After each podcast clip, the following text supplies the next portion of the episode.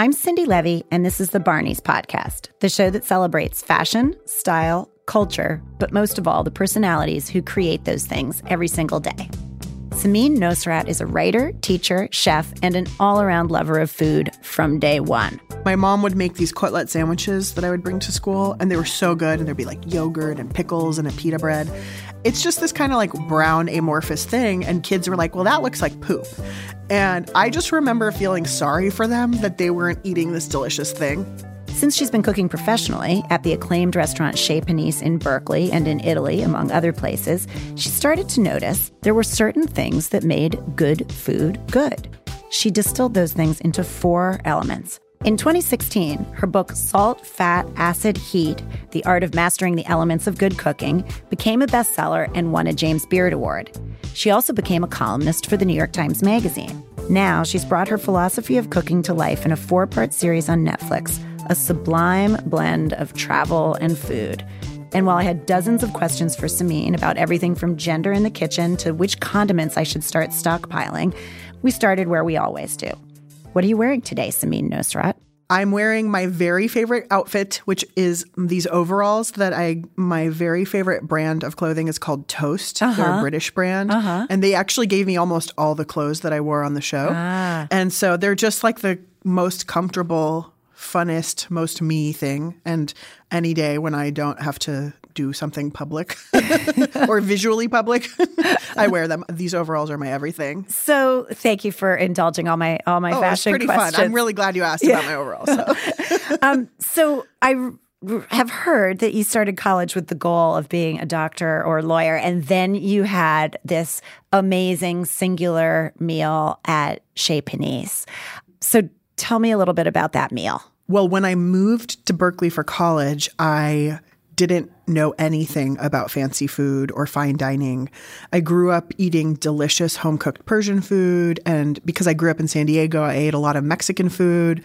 But I think the only time I went to a fancy restaurant was for my prom dinner. So when I moved to Berkeley and people were talking about Chez Panisse, it didn't really register for me as anything. I just was like, oh, a fancy restaurant that people's parents take them to, but my parents don't take me to those kinds of places. So it sort of went in one ear and out the other. And then the following year, I fell in love, and my boyfriend was from San Francisco, and we spent all of our time together eating. And like he would show me all his favorite places from his own childhood. And he had always wanted to go to Chez Panisse. So we saved our money for seven months. We went, and it was a four or five course dinner and dessert was chocolate souffle. And so when the server brought the chocolate souffle, she, you know, took one look at me. I was wearing a black tank top and a denim skirt. I was 19. We definitely, I don't think I had discovered eyebrow tweezers yet. I'm sure by then they were pretty charmed these two young kids were in there. And so she was like, Would you like me to show you how to eat souffle? And I said, Yes. And so she, she is like, You poke a hole in it with this spoon and then you pour the sauce in and it was a raspberry sauce. Mm. and that way every bite has sauce. So i did that and she said how is it? And i said oh it's really good but it would be even better if i could have a glass of cold milk. Because you know like everybody wants to have like the warm chocolate yeah. thing with the cold milk. And she sort of laughed. I mean it's pretty good and like it didn't even occur to me that it was like maybe the rudest thing in the world to tell someone like in a restaurant who's a professional how to make their thing better, but I did. and so and so and so she brought me milk and then she also brought us two glasses of dessert wine to teach us the refined accompaniment. And only like 3 years later when I went to Italy and I was schooled in proper milk etiquette did I learn that in fine dining it's considered totally gross to drink milk after 10 a.m. Like only babies drink milk, which is why if you go to Italy or France and you ask for a cappuccino at like 4 p.m., they're like, ha ha ha, you American, you know. So I, I like that confidence though that you knew yeah. what would improve Alice Waters' dish. Yeah, totally. And like, I mean, so much of that speaks to the how personal eating is, you know, and whatever your own childhood memories and nostalgia are always going to affect how something tastes to you. So, mm-hmm. of course, there's ways that we can learn and build our palates, but also we're all different, and there's beauty in that. So, how did you go from having eaten there, that meal that you guys saved all your money up for, to landing a job there? Well, I was so moved to be in this restaurant where I felt above all just totally taken care of.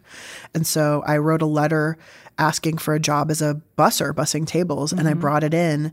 And they said, Oh, you have to take that to the floor manager. So they led me to the floor manager's office. And when she came to the door, it was the souffle lady. and oh. she, yeah. She's like, "It's the milk girl." me. Yeah, totally. She's like, Milk girl. so she we kind of like instantly recognized each other and I'd written this like very impassioned letter. And also in retrospect now as a person who's run restaurants before, I totally imagine that she was short staffed and very desperate. So she was like, "You can start tomorrow." Mm. Amazing. and so then yeah, it was amazing. So the next day when I started, it was I think the 28th birthday of the restaurant and it was just a really it was the kind of in a big way the beginning of you know my career Yeah. And it was a Chez Panisse, right? That you were able to break down cooking into those four things that can really make or break a dish the salt, fat, acid, and heat way of looking at things. totally It, it seems so deceptively simple, but was there a moment of revelation when it kind of all clicked together for you? I mean, narrative wise, like as a storyteller, I like to talk about a moment of revelation, but it really happened over the course of a year or so. I sort of transitioned from busing into the kitchen and I worked as an unpaid apprentice for almost two years. Wow. And I had this headache. I would come in and I just had this headache, this low grade headache for two years because there was a way where what I saw happening in the kitchen there didn't reflect at all what I understood cooking to be from cookbooks. And I didn't get how these chefs knew how to make everything because the menu there changes every single day and they never look at cookbooks. They're not setting a timer to cook the chicken exactly for 18 minutes. Um, and even the dials on the ovens were so well worn that a lot of the temperatures had been worn away. Mm-hmm. So they were very much using their senses to cook. And there was a way where the most important sense, of course, was taste. Mm-hmm. So we were always tasting and they were always talking about salt and fat and acid. And these were these elements that we, every single day we had to balance no matter what we were making. And I did have a moment where I was like, okay, I see, you know, salt, fat, acid, and of course, heat. These are the important things. Mm. And I went to the chef and I said, I figured it out. It's salt, fat, acid, heat. And he just looked at me like totally nonplussed and he was like, we all know that. Mean, duh. Like, of course we know that. You know, all cooks know that. And I said, well, no, you know, it's not in any of the books that you guys have told me to read. Nobody sat me down and told me to watch for these four elements. And so at that moment, I was like, I think I'm going to write a book about this one day. And I even went home and I had this legal pad that I started taking notes in. And then, of course, it took me, you know, a lot of years of cooking and learning and understanding and even teaching other people before I was really ready to sit down and write. Yeah. And now the notebook that you went back and wrote it down in is that the beginning of the now famous manifestation journal that I've heard a lot about? Different notebooks, different notebooks. but I do I do want to talk about that later because it's such a Okay. it's, it's such a brilliant thing. Um, one of the things that I think is so appealing about your book is that you really seem to care about uh, what real people go through when they try to cook and you know your approach is incredibly helpful and very attuned to the experience of the everyday cook i guess assuming that some of that comes from your experience as a teacher Absolutely. Yeah, for sure. I think both as a teacher and as a person who didn't know anything for a really mm-hmm. long time, and also as a writer. You know, one of my favorite authors of all time ended up becoming my writing mentor, Michael Pollan. And one of the and one of his talents and things that I think he's strongest at as a writer is kind of being a teacher. And he has this amazing tool that he uses, you know, of experiential journalism where he goes on a journey as a person who knows nothing. He totally doesn't mind looking like a looking like a person who knows nothing and he takes you on this learning journey with him. And so when I sat down to write and also for the show too, I really wanted to capture that and I realized that I couldn't because it was my job to be the authority. And so um, if I couldn't come on the journey with you, then the tool that I could use was to remember exactly how it felt to be in your position, to mm-hmm. be the person who didn't know anything. Mm-hmm. And so very often I tell stories of the mistakes that I made, or I even mm-hmm. replicate the mistakes that I made and let those become sort of the tools of teaching. Yeah. I found that that really worked in the classes. I found that that really worked in the book.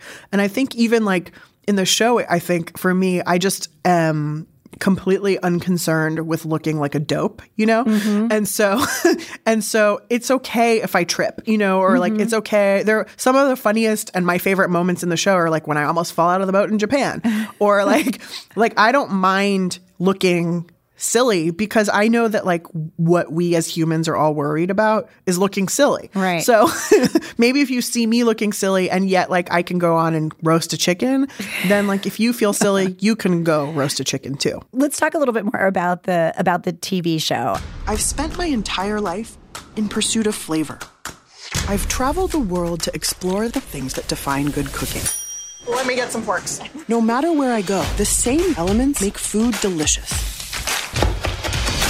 You're laughing and crying. at Laughing and crying. That's That's pretty much the story of my life. Salt, fat, acid, and heat. Just four basic elements can make or break a dish.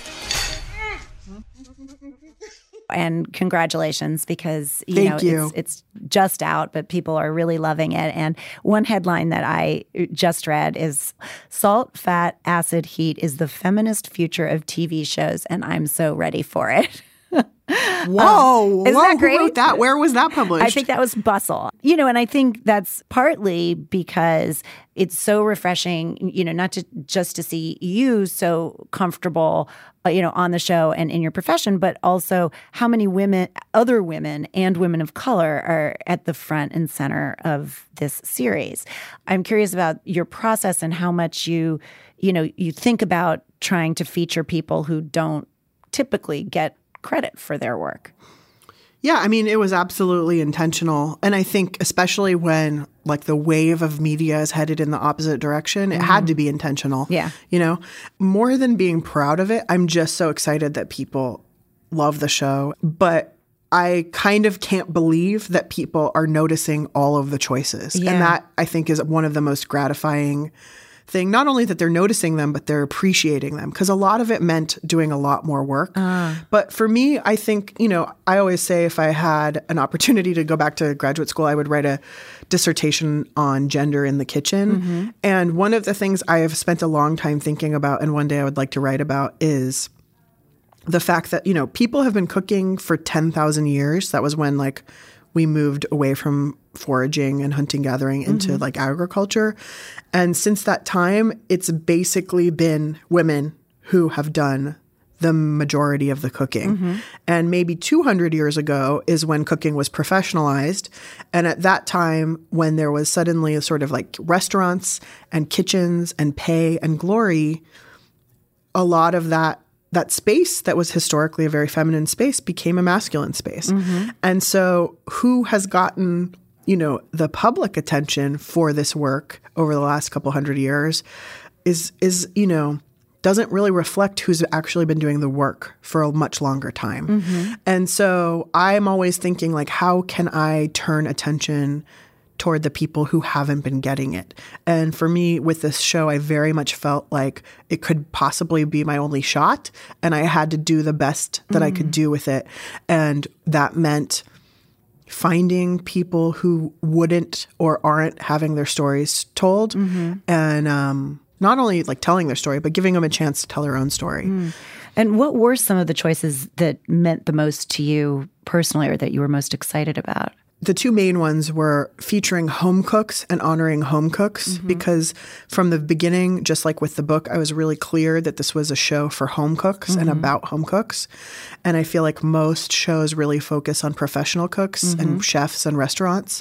So that was a big part of it. And also, people of color, um, people who may not, you know, be getting the credit or attention, like the beekeepers in the Mexico episode, mm-hmm. come from a 3,000 year long tradition of having a relationship with those Melipona bees. Mm. Yet that was something I had only heard about for the first time like three years ago. Mm-hmm. And so more people should know about this extraordinary stuff.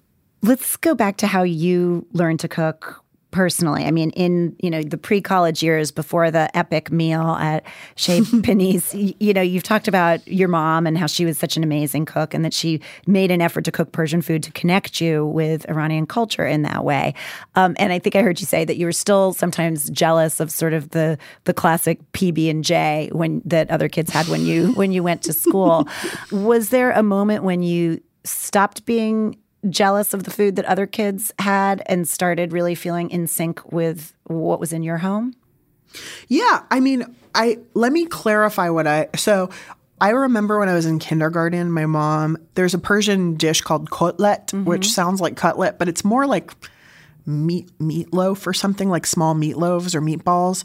And so my mom would make these cutlet sandwiches that I would bring to school, mm-hmm. and they were so good. And there'd be like mm. yogurt and pickles and a pita bread. Oh my god, that and, sounds so but good. But it, it's just this kind of like brown amorphous thing, and kids were like, "Well, that looks like poop." Mm. And I just remember feeling sorry for them that they weren't mm-hmm. eating this delicious thing, mm-hmm. rather than like that. A lot of things ruffled my feathers. Mm-hmm. But like comments about my food never did. So mm-hmm. I on the one hand, like I loved my food and I was really proud of it. On the other hand, I also just wanted what the other kids had. I just wanted both. Right. What were so of, I didn't want it instead. I wanted both. Right. What were some of her her other dishes that you loved back then? Oh, this is so weird and not very Iranian at all, but like so weird and wonderful thing that she would make us for lunch sometimes is if there was leftover spaghetti, she'd put it in a pita pocket. So we had like a mm. double carb situation. Oh my God. spaghetti sandwich. Brilliant. it was so good. I feel like you could actually create an entire fast food chain based on spaghetti and a pita. totally. So that one was pretty good. Uh-huh. um, but I had a series of favorite foods as a kid. Um, mm-hmm. which is um, my mom typically made it with chicken, but sometimes it's made with lamb that's marinated overnight with yogurt and saffron and mm. lemon and then the rice gets cooked the first time and then everything gets tossed with this yogurt marinade mm. so it all cooks up almost into this like pudding texture like a rice pudding texture mm-hmm. but with that same crispy rice on the bottom and the whole thing is just this fragrant floral saffron. It's kind of like biryani where the chicken's yeah. buried in between. Oh, it's so Oh, that good. sounds so good. So, you know, we were joking before about your your now famous manifestation journal and um you know, first of all, does that actually exist and tell me a little bit ab- about it and how long you've had it? Oh, yeah, it definitely exists. It's on my bedside table. I think I've had it not quite 10 years, maybe it's like mm. almost 10 years. Mm-hmm. It's also sort of transformed over the years. In the beginning, I think it was a little bit more about what I wanted to own or have. Mm-hmm. I also was like cutting out pictures from Martha Stewart magazine of like the way I wanted my kitchen to look. Mm-hmm. Yeah. and so all those things are real and valid. There, yeah, totally. And so, um, but now it's become a place where I check in about once or twice a year or on the eve of like some large milestone. Early on, I remember I made a list of sort of all these professional goals, including a list of all the publications I would like to write for, mm-hmm. the very specific sort of vision of a book deal I would like to have one day. Um, a favorite was um, bay leaf pinata. I wanted to make a pinata out of bay leaves. Another favorite, a classic, was get my chin hairs under control, which I'm happy to report happened. I love that, like collaborating with Oprah and get chin yeah. hairs under control yeah. are on the same are on the list, same page. Same page. Yeah, that is life. yeah. Yeah. I mean, maybe I would argue that getting my chin hairs under control is um, one step on the journey to collaborating with Oprah. quite, quite possibly, but probably not required. yeah.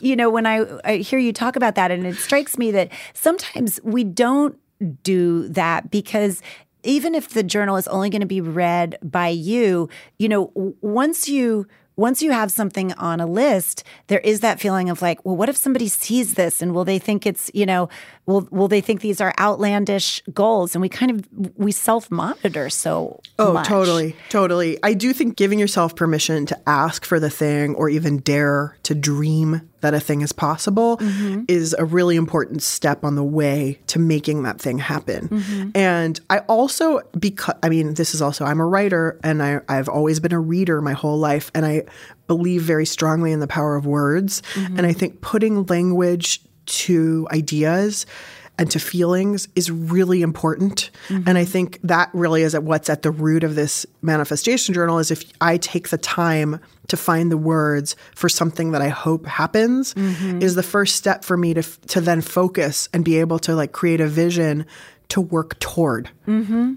Um, so, on behalf of all home cooks, first of all, what do I make for dinner when there is nothing to make for dinner? Like, what do you do? This may happen to you as well, where you know you get It happens all the time. yeah. Like, what's your what are your go tos?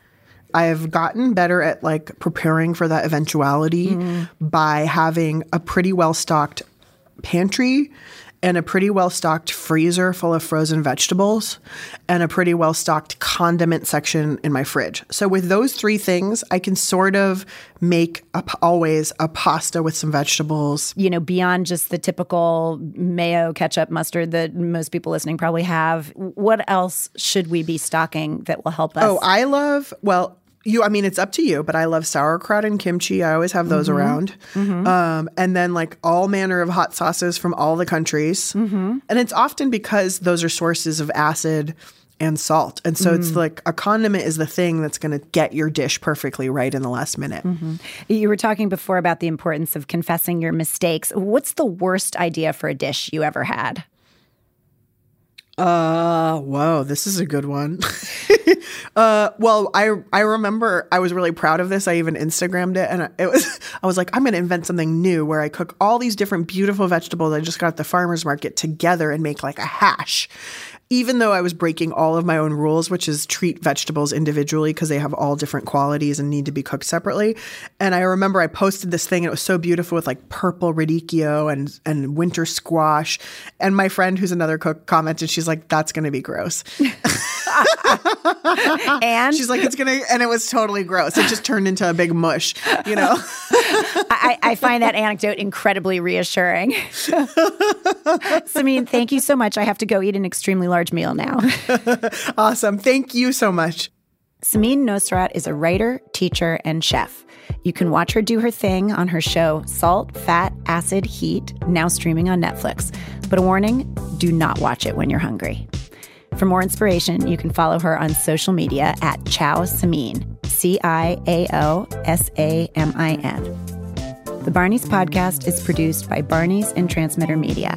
Our associate producer is Olowakemi Aladasui. If you like what you hear, rate and review the show. It helps other people find us.